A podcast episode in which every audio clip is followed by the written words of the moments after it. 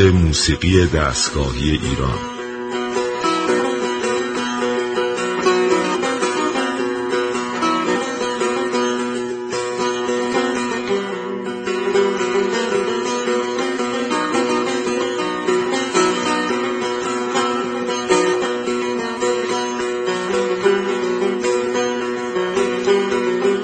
تهیه کننده و مجری محمد رضا لطفی.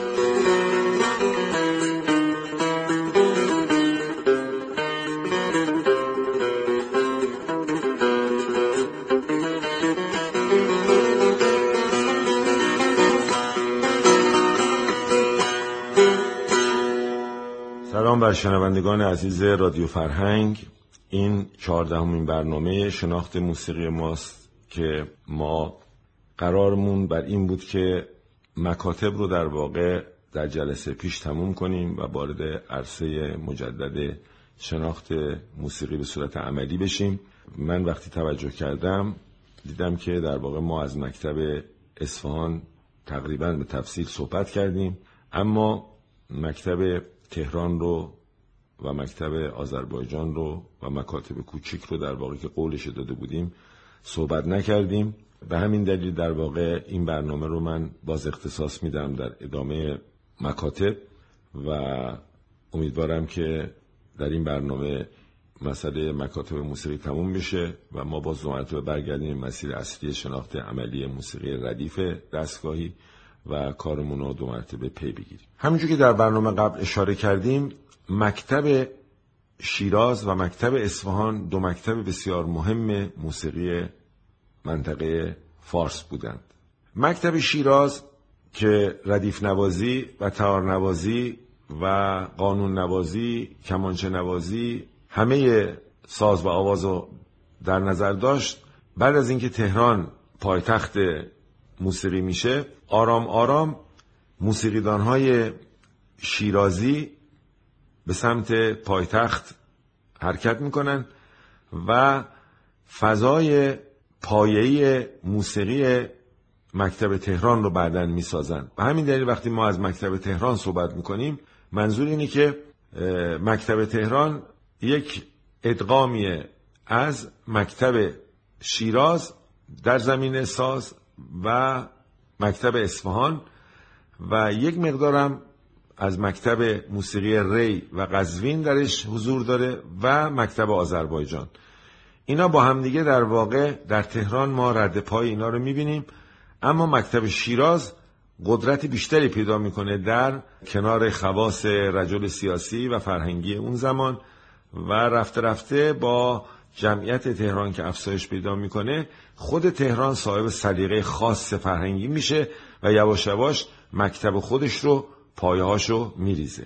اگرچه در مکتب تهران خواننده هایی مانند سید حسین طاهرزاده قمر ادیب خونساری بعتا تاج اسفانی نقش خیلی پررنگی داشتند اما مکتب تهران قائم به مکتب ردیف نوازی و موسیقی صرف هنری بوده.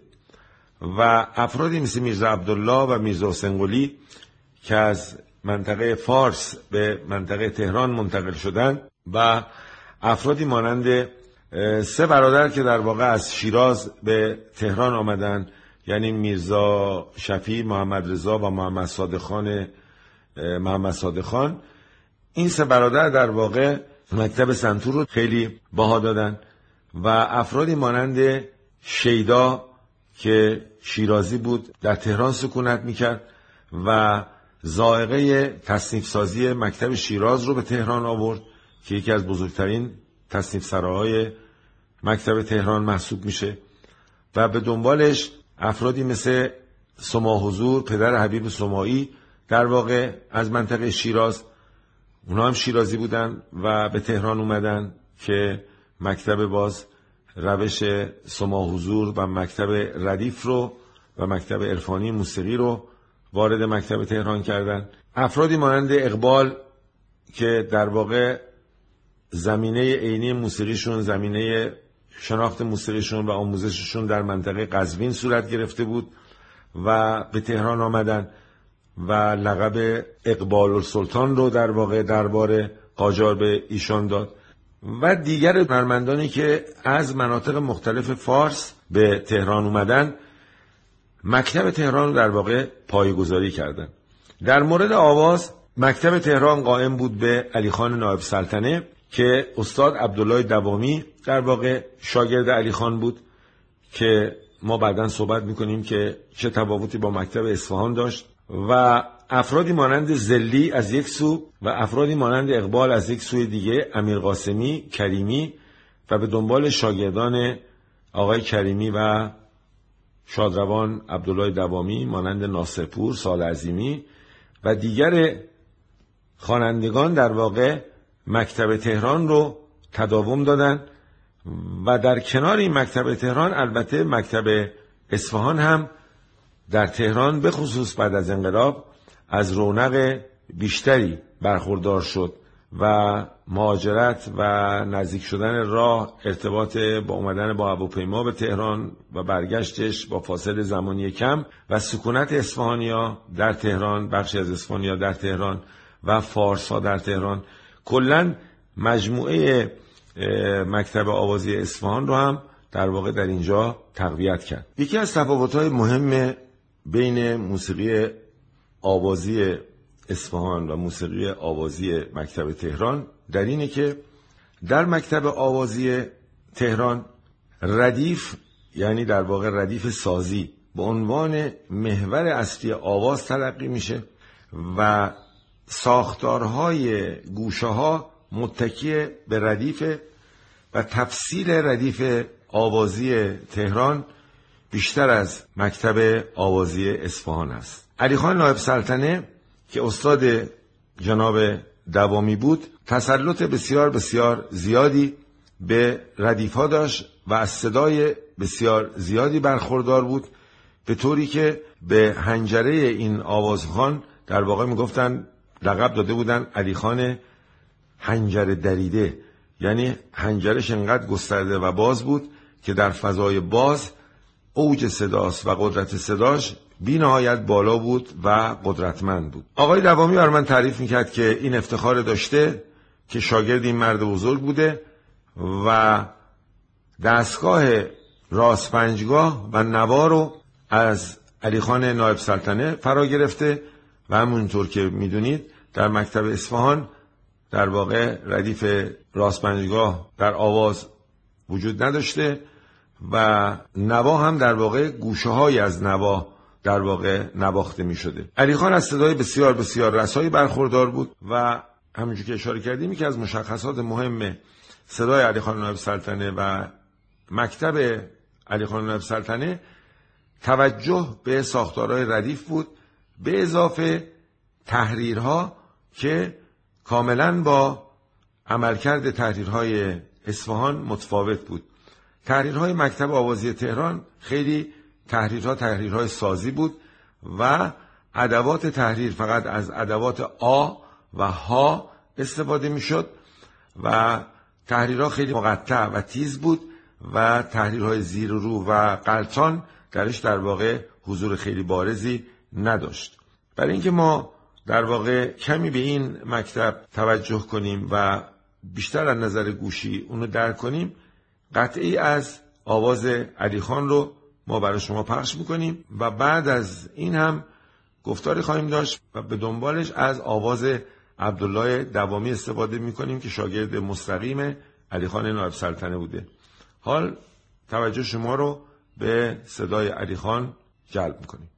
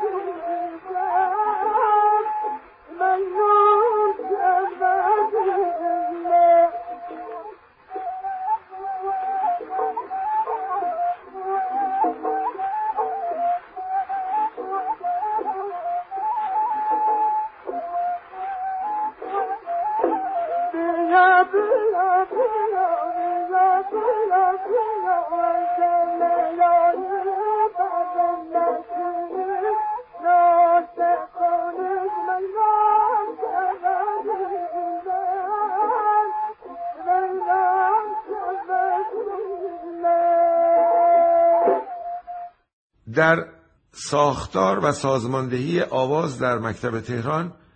همونجور که اشاره کردیم ادوات آواز از آ و ها استفاده می شده به همین دلیل اسفونیا با مکتب تهران نمی‌تونستن رابطه برقرار کنن و اگرچه احترام بسیار زیادی خود تاهرزاده برای عبدالله خان دوامی داشت اما در واقع به زائقه حسین تاهرزاده آقای برومند و دیگر اساتید موسیقی اصفهان در واقع خوش نمی آمد اگرچه متنها بسیار زیبا بود ملودیا بسیار زیبا بود ساختار بسیار زیبا بود اما شیرینی و تنوع در واقع آواز درش کم بود. مثلا برای مثال وقتی شما به آواز آقای کریمی که از شاگردان خیلی قدیمی آقای دوامی گوش می‌کنین مشاهده می‌کنین که بیشتر آوازها با آ یا ها در واقع شروع میشه و درآمدها بیشتر سازیه. برای مثال توجه کنین به این مسئله. مثلا آقای, دوام، آقای دوامی در دستگاه شور وقتی می‌خوان درآمده بخونن این گونه می‌خونن. یا آها آها آها. یا ها ها ها ها ها آها آها اینجا وقتی دقت می‌کنین می‌بینین که فقط تحریرها سازیه و با آها اجرا میشه یا هاها اجرا میشه مثلا وقتی میگه یا آها ها آها یا ها ها ها ها ها ها یا ها ها ها ها ها ها ها تمام تحریرها در واقع به صورت آ و ها استفاده میشه. حتی آقای کریمی استاد کریمی اجازه نمی‌دادن که شاگردان از ادوات دیگه استفاده بکنن. مثلا شما ادیب رو نگاه کنید در این شعر مثلا میگه سالها دل طلب جام جم از ما کرد. سالها دل طلب جام جم از ما کرد. وانچه خود داشت ز بیگانه تمنا می کرد یا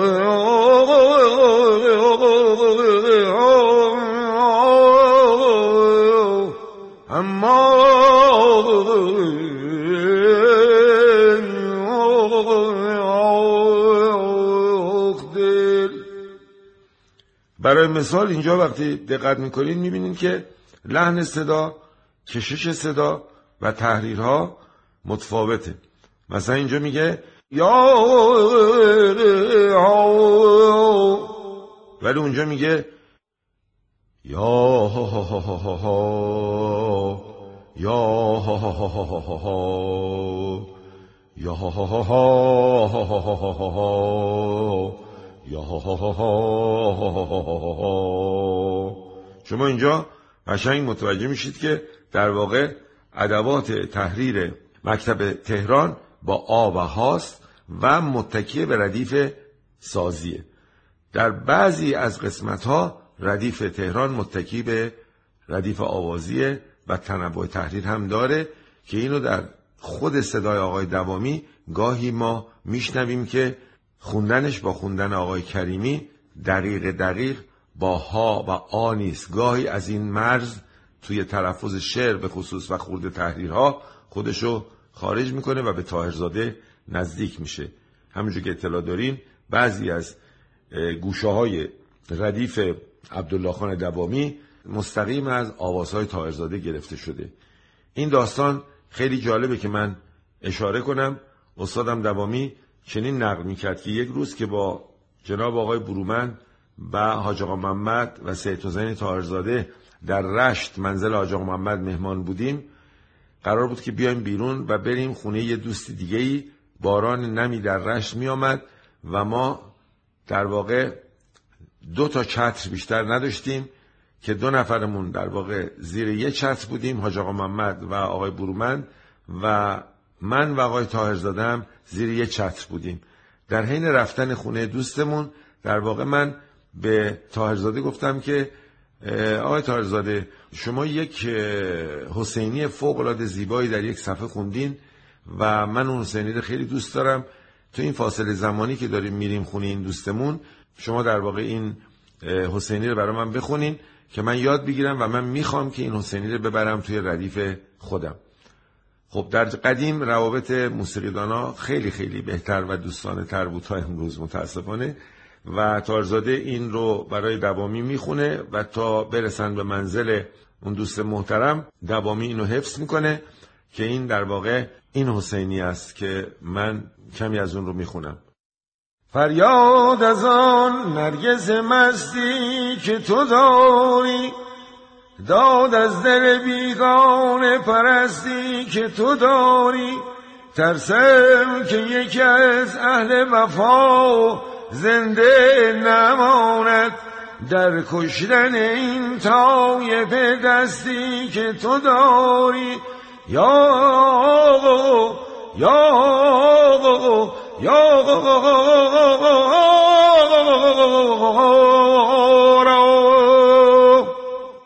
ببینید این در واقع توی ردیف آقای دوامی از ردیف سید حسین تاهرزاده اومده که من البته همه دوستان می‌دونن که خواننده نیستم و سعی می‌کنم که در واقع نکاتی رو با صدای کمی که دارم در واقع ادا کنم. یکی از دوستان به ما گفت که آقای لطفی شما چرا می‌خونین؟ گفتم که من وقتی ساز برام کم میاد فریاد می‌زنم نمی‌خونم در واقع. اینه که ببخشید ما رو. خب همینجور که اشاره کردیم نکات دیگی هم در مکتب تهران هست که خود این مکتب رو بسیار زیبا می‌کنه. همینجور که گفتیم توجه به ساختار ردیف. در ردیف های تهران ما تداوم گوشه ها رو خیلی مفصلتر از ردیف اصفهان می‌بینیم. موسیقی دستگاهی هم در واقع از اهمیت بیشتری در ردیف تهران که از شیراز به تهران اومده داره نسبت به اصفهان. و ردیف آوازی تهران و ردیف سازی تهران خودشو متکی می‌دونه بر ردیف نوازی و خیلی دلش نمی‌خواد که اصطلاحا شیرین نوازی در واقع توی ردیف بیاد. که یک روز با استاد حسن کسایی با هم دیگه صحبت می‌کردیم با این استاد بزرگوار که من عاشقانه ایشون رو دوست دارم. بحث این بود شاید سالهای نزدیک هفتاد شسته شستن و هفتاد. بحث این بود در تهران که ما دو نوع موسیقی داریم. یکی موسیقی ردیفی و بقیه موسیقی ها در واقع موسیقی هایی هستن که تحت عنوان شیرین خانی یا شیرین نوازی در واقع در تهران مطرح شده بود. استاد ما آقای کسایی با اون تنز قویش گفت که جناب آقای لطفی مگه ما ترخ نوازی هم داریم در موسیقی که موسیقی شیرین نوازی داشته باشیم. قصد استاد کسایی از این حرف این بود که وقتی ما میگیم شیرین نوازی یعنی شیرین سخن گفتن. ما در ادبیات در واقع داریم به نام شیرین سخن گفتن. میگیم زبان فارسی زبان شیرینیه.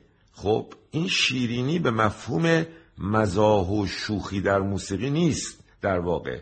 اونایی که موسیقی رو با این کلمه استفاده می‌کنن و هر کار عربی و افغانی رو در موسیقیشون میارن بعد میگن ما شیرین نواختیم یا شیرین نوازی کردیم این کاملا با اون سخن استاد کسایی متفاوته. اینه که شیرین نوازی و شیرین خانی در واقع یکی از مختصات مهم هنر موسیقی ایرانی. به حال از این موضوع بگذریم. پس اشاره کردیم که ما در واقع مکتب تهران داریم و به همین دلیل ما الان برای اینکه بازم مکتب تهران رو نشون بدیم که چگونه تحریرها سرعت داره و ادوات تحریر با ها استفاده میشه ما از صدای شادروان زلی استفاده می‌کنیم که تحریرهای تیز و تندی دارن و در مکتب تهران بزرگ شدن و این هم نمونه متفاوتی از ردیف آقای دوامی اما در مکتب تهران قرار می‌گیره که یک ذره ظاهره مکتب اصفهان البته در نوع خوندنشون و مکتب تبریز درشون هست. با هم گوش می‌کنیم.